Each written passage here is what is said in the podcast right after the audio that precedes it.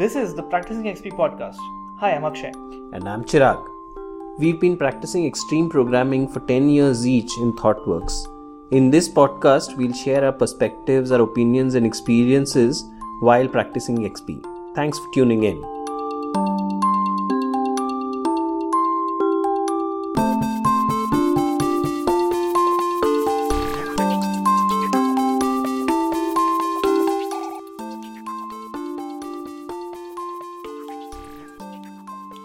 Hello and welcome to another episode of Practicing XP. Continuing our series on talking about estimation, today we want to talk about a better way to estimate, a way using user stories as a way to carve out pieces of work in your backlog, and then using story points as a way to estimate those stories, and then using that further for planning purposes. So let's talk about that and contrast it with time-based estimates as well overall.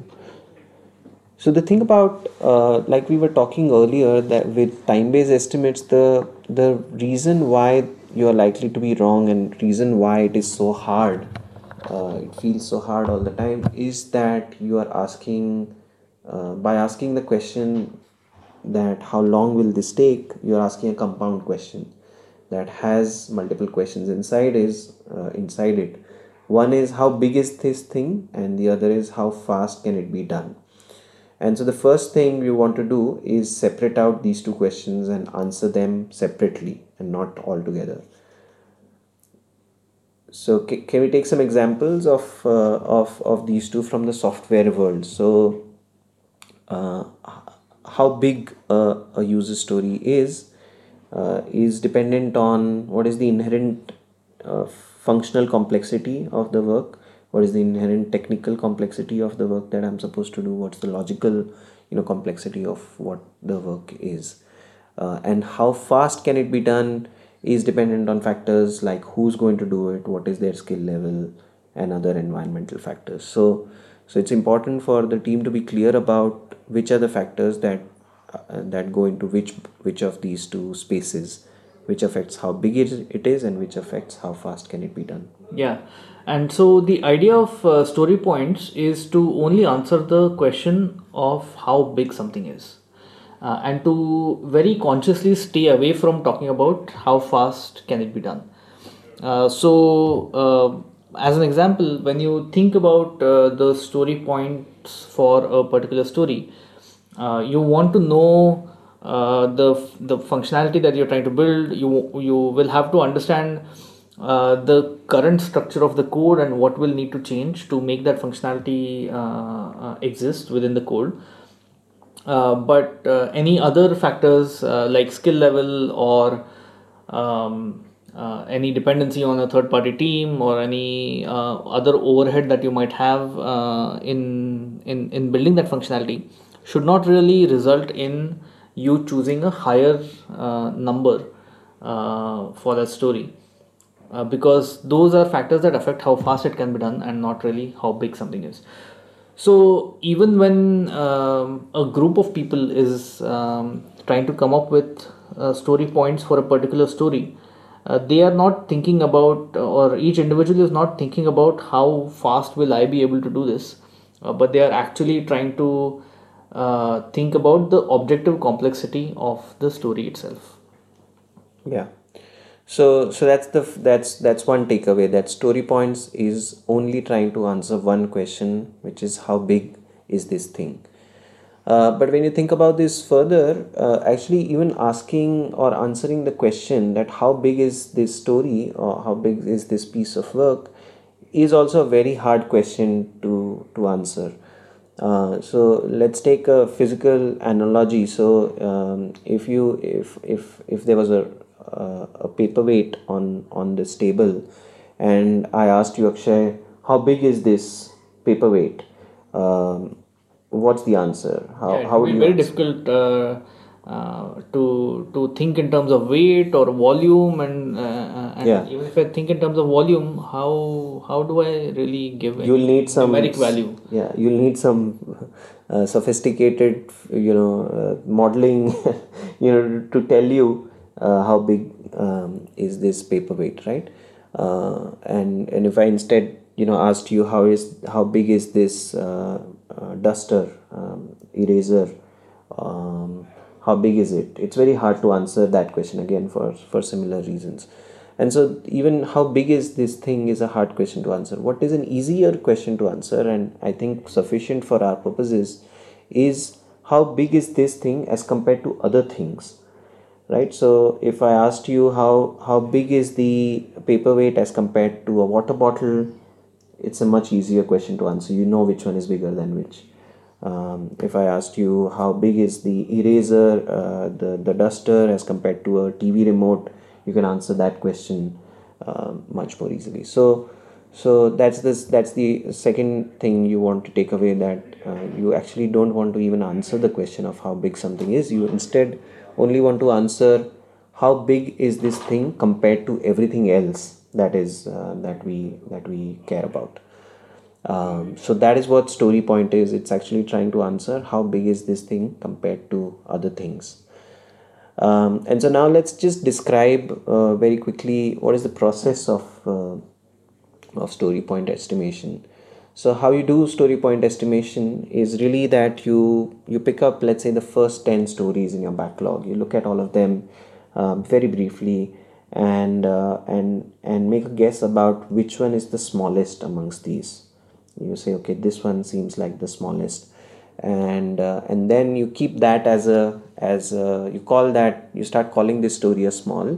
Keep that in front of you, and now you pick up the next story from the backlog and just ask this question, that this story that I have picked up, how does it compare in size with the story that I just called small? Is it similar size or is it twice the size?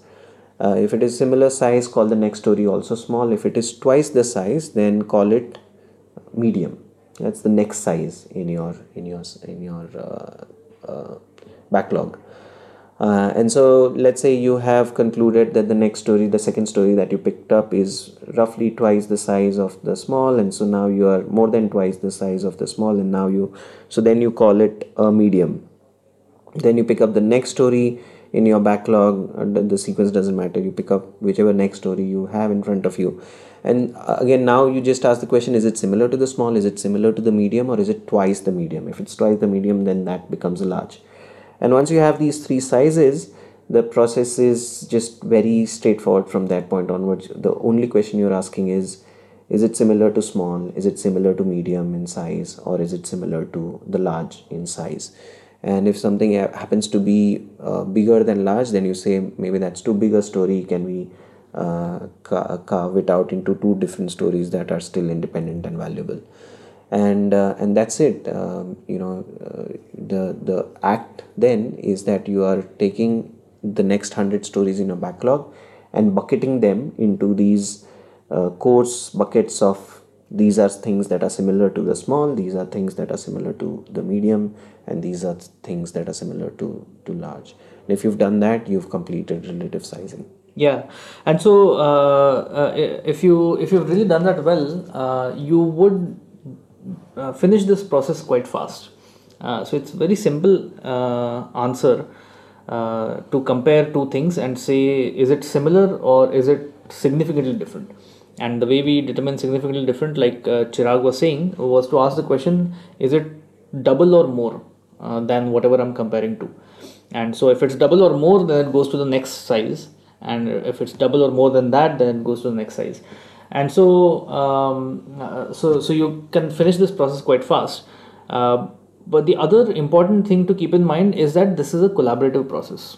And so you have to get as many people in the room as possible, and so typically if you're doing this with a full team, then all the developers in the team would participate in this exercise, and each of them will think about the functional complexity of the story, the kind of code that they would need to write to get this functionality into the application, and they would try to objectively determine whether a story is similar to another small story in the backlog, or another medium story in the backlog, or another large story in the backlog. And if there is a discrepancy, For example, if one dev says that it's similar to a small story, whereas another dev says that it's similar to a medium story, then they would have a conversation together to elaborate on their thinking a little bit, and they should be able to conclude that this is really small or this is really medium, depending on their understanding. But the reason why they are able to conclude is because they are answering a very objective question of how big the story is, and they are not bringing in any play of their own skills or any other factors that can determine how fast someone can finish that story. Yeah. So, so those are two things you want to take away, that that this process it is desired to be done very fast. And it is desired that it's done collaboratively, so that in the process of doing it, more people get shared context. You have more insights from generated about these stories from all of those people. But to achieve those two goals of doing it fast and doing it collaboratively, it is quite crucial that that you keep the number of sizes to be quite small. So what I personally prefer is just 3 sizes: small, medium and large. I've seen teams that use 4 sizes, like small, medium, large and extra large. And I could live with 4, but then there are teams that use 5 sizes and 7 sizes, and I think if you go beyond 3 sizes, 4 sizes at max, you are complicating the process too much and diluting a lot of the benefits that you get, because once you have a lot of sizes to choose from, let's say that you have 7 sizes to choose from, you're back to the same problems that we've referred to earlier, that then your chances of being right are reducing, because you have a larger number of sizes. It also then takes longer. It also becomes hard to collaborate and agree on what is the right size, because the distance between those sizes would have become smaller because you have so many sizes. And so my ideal is 3 sizes, and each of the sizes being significantly apart from each other. The one size is double than the other, and that makes it go quite fast, and you can collaborate on it. And so once you've done that, then you can convert these small, medium and large sizes that you've associated with the stories into numbers. So you've already have a scale of multiplied by 2, so you can just then pick up that every small is 1 point, and then if you pick up small as 1 point, then medium becomes 2 point and large becomes 4 points. And once you've done that, then you can add up stories, right? So you can say, okay, this whole backlog is made up of 20 smalls and 40 mediums and 20 larges, and that means that it adds up to X number of points. So you can then do that math. So the total of all of the story sizes will become the total number of points in the backlog. So that becomes an important thing to keep in mind once you start the planning process. Yeah, and so that's the total scope that you're going to tackle in that entire project, or whatever slice you're looking at, or for that particular release. But that's the total scope that you will be tackling. And now, and so how fast are you able to tackle that scope is a different question that you need to answer, and we'll come back to that question a little bit later. But the other thing that we wanted to also mention is that once you have this kind of sizing done for your stories, so you've put them into 3 buckets, and those buckets are far apart. And that's why you're reasonably confident that if you've said that something is small, then it is very, very likely that it will be small. And only in really exceptional cases would your assumptions go wrong, or something might change so drastically that you would need to relook at whether this is a small or not.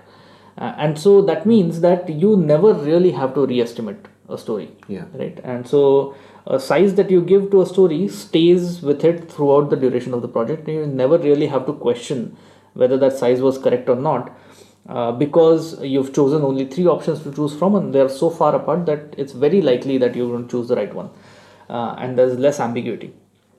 If in a certain situation you find that you have actually changed the assumptions on the story, or that you assume that some third party library is going to give you some data and you're going to work with that data, and let's say you find out that that is not actually going to happen, then you might need to add more functionality to your own application to convert the data that you have into the right format, or in whatever way recover from that problem, and so you might add new scope, that is new scope in your backlog, which would be a new story, which can be a new story by itself. Correct. Which can be a completely new story, or you could you could delete the last one and add add different stories, or you could add additional stories on top of it.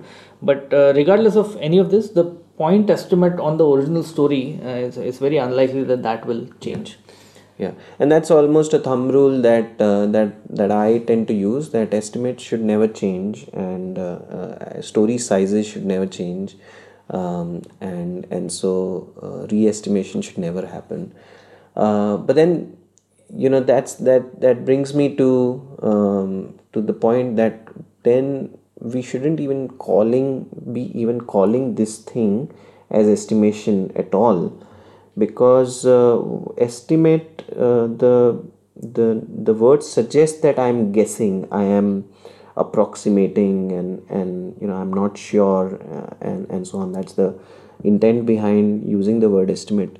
But here I am actually quite sure, because I'm answering a very simple question. I'm just answering this question that how big is this as compared to other things, and there are only three options to choose from, and like Akshay said, you're very unlikely to be wrong about that, and then why even call it an estimate? I think a better way is to actually move away from the term estimate and actually call it story sizes, call it relative sizes, call it t-shirt sizes, but don't call it estimates.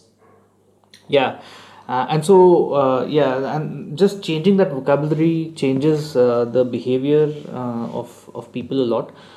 So it's something to think about. We've actively tried to do it in all the projects that we work in, to call it relative sizing and just call it story sizes rather than estimates.